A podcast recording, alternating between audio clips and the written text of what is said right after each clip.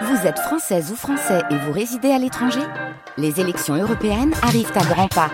Rendez-vous le dimanche 9 juin pour élire les représentants français au Parlement européen. Ou le samedi 8 juin si vous résidez sur le continent américain ou dans les Caraïbes. Bon vote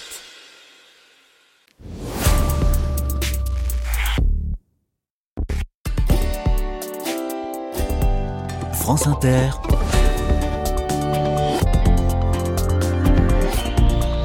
Dorothée Barba. Bonjour à toutes, bonjour à tous. Parler de la mort, ça va pas nous tuer. C'est l'un des leitmotifs de mon invité que je reprends à mon compte en lui donnant aujourd'hui la parole. Nous passons la semaine en Meurthe-et-Moselle, du côté de Nancy, dans les carnets de campagne. Et voici le message que nous avons reçu de Pascal. Fidèle auditeur, je souhaite signaler une entreprise vraiment surprenante. Il s'agit d'un service de pompe funèbre très différent des grosses structures formatées auxquelles on fait appel dans l'urgence, le triste moment venu.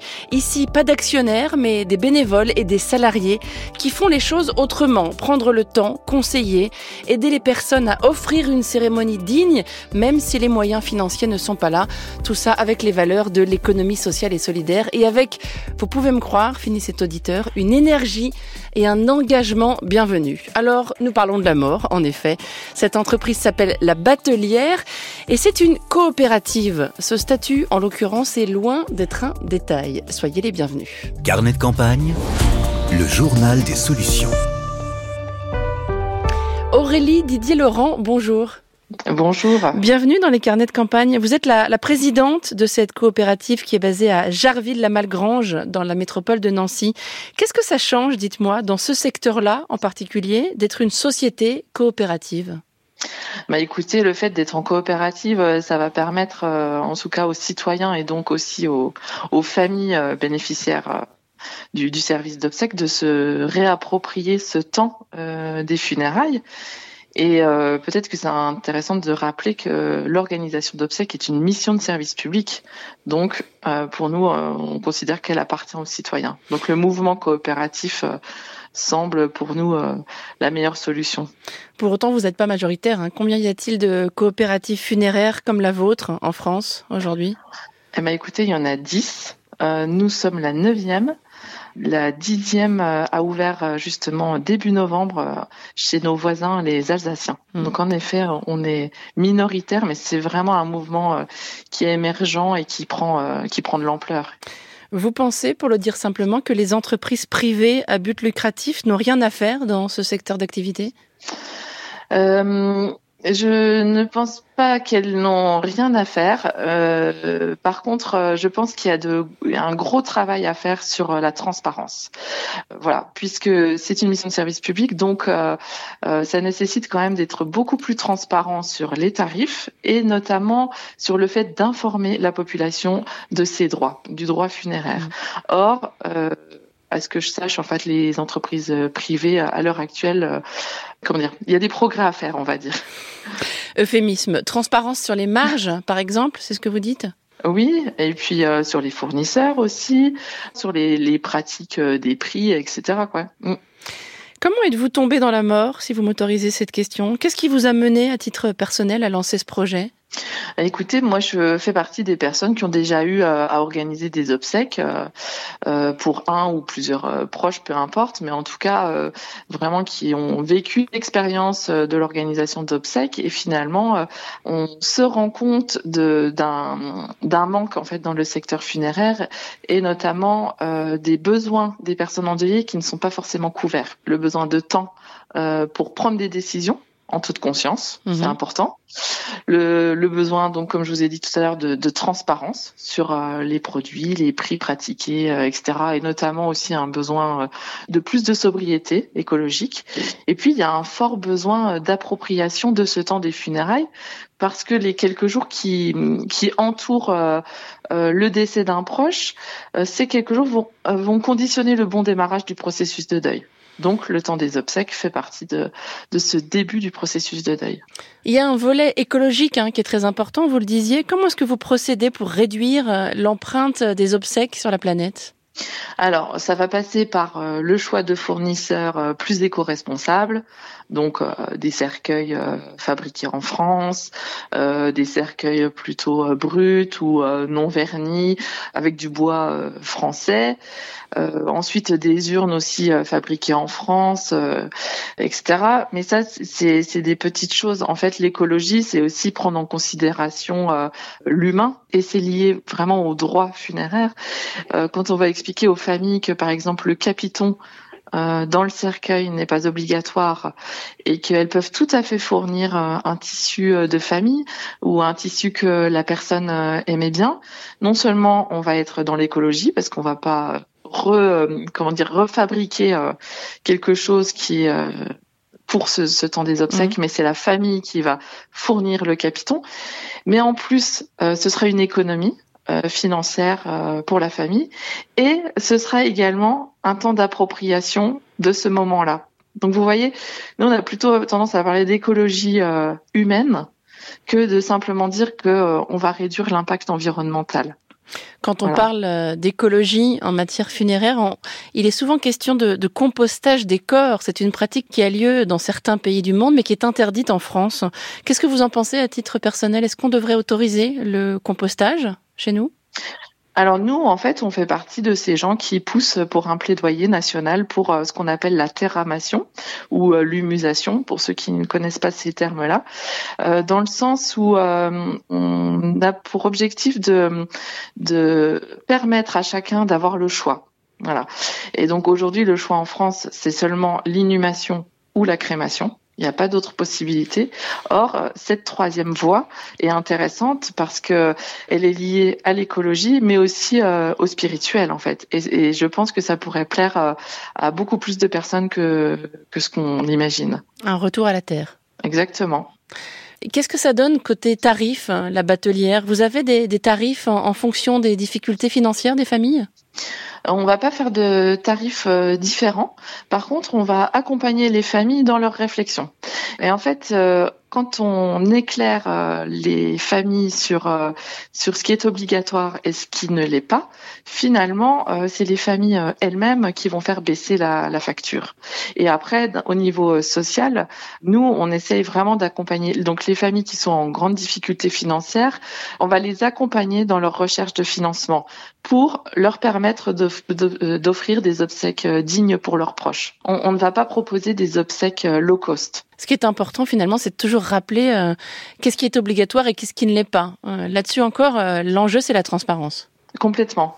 Et aujourd'hui, on se rend compte que finalement, euh, comme la mort est finalement un sujet tabou, tant qu'on ne va pas s'intéresser de près euh, aux droits funéraires, on va se dire ah c'est bon, j'ai le temps. Finalement, euh, le jour où on a besoin d'un service funéraire, on sera devant le fait accompli, on va être mis sur des rails et finalement, on n'aura pas le temps de d'être dans des choix éclairés. Donc nous, on organise aussi des temps en dehors du service funéraire, hein, des temps euh, d'information de la population. Des apéros mortels, par exemple. Des apéros euh, mortels, c'est pas une blague. Hein.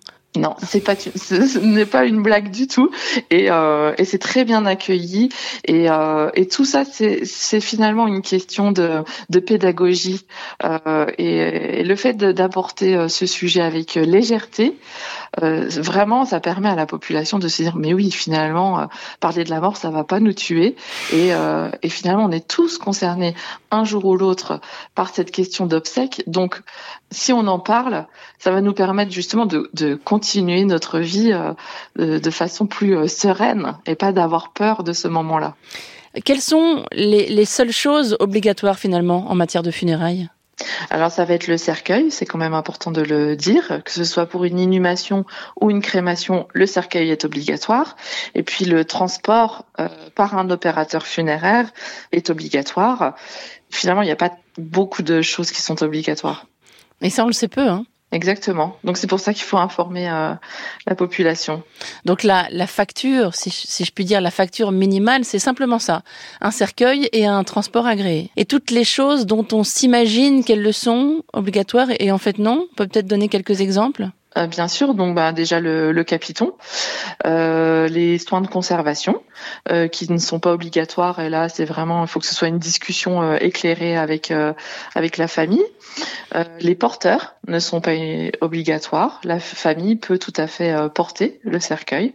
Et tout ça, euh, au-delà du fait que ça va faire réduire la facture, c'est aussi intéressant de se poser la question donc de l'appropriation de, de, ce temps des funérailles par le fait de, porter son proche défunt, etc. Hmm.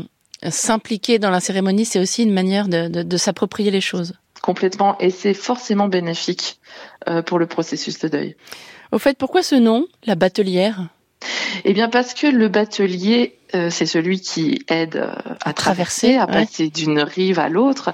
Et nous, on a choisi de féminiser euh, le, nom de, la coopérative parce que bah, non seulement nous sommes beaucoup de femmes dans l'équipe, mais aussi parce que c'est une coopérative. Voilà, c'est une entreprise de coopérative, c'est féminin, donc c'est la batelière. Et les membres de la coopérative, qui sont-ils? Qui sont-elles? Est-ce que ce sont des, des gens qui s'engagent à organiser leurs obsèques chez vous le moment venu? Ah oui, alors euh, on a tous les profils euh, différents, on a plein de compétences euh, différentes aussi. On a des personnes qui s'investissent dans la coopérative pour le côté social solidaire. On a d'autres personnes qui s'y investissent pour le côté plus écologique, voilà. Et puis on a des personnes qui seront là sur les animations, comme je vous ai dit tout à l'heure, les temps d'animation apéro mortel ou présence sur différents stands. Et puis on a des personnes qui euh, choisissent de prendre des parts aussi dans la coopérative parce que euh, parce qu'elles ont envie de se poser la question de leurs propres obsèques. Mmh. Et donc euh, là, on, va aussi les accompagner dans leur dans leurs décisions. Combien de personnes au total? On a actuellement on est 120 sociétaires. Et la coopérative est animée par un conseil coopératif de 9 personnes. Ah, ça regroupe du monde, hein, la mort. Exactement. Eh oui, il suffit de d'en parler. Et c'est vraiment euh, une question oui de pédagogie euh, et, et, si on arrive à dédramatiser ce sujet, on se rend compte que que ça intéresse vraiment euh, la population. Finalement, quand on aborde ce genre de sujet comme ça, de, la, de cette manière-là. les retours sont toujours de la part de la population. C'est toujours, ils nous disent toujours, ah mais en fait c'est une évidence. Ce que vous nous dites là, oui c'est une évidence. Donc finalement, notre projet, c'est une évidence. c'est pas euh, juste une, une, entreprise qui veut euh, apporter une alternative. Euh, c'est un projet local de transformation sociale. La Batelière, société coopérative funéraire en Meurthe-et-Moselle. Un grand merci, Aurélie Didier Laurent. C'est moi qui vous remercie. Bonne journée. Au revoir. Merci. Au revoir. Toujours en Meurthe-et-Moselle, tenez, une initiative qui a retenu notre attention. C'est une BD sur un sujet du moment, malheureusement. Les punaises de lit. Survivre à l'invasion sans péter les plombs. C'est le titre de cette bande dessinée. Les illustrations sont signées Camille Burger et le contenu sur le fond a été validé par des entomologistes. Les dessins sont loufoques et très bien sentis. Or, le rire, à mon avis, est salutaire quand on est concerné par les punaises. Mais surtout, acheter cette bande dessinée, c'est une manière de soutenir une association qui lutte contre le mal logement à Vendœuvre les Nancy. L'association s'appelle Si Toi vous trouverez sur notre site euh, le lien pour passer commande de ce livre Punaise de lit, survivre à l'invasion sans péter les plombs. France Inter, carnet de campagne.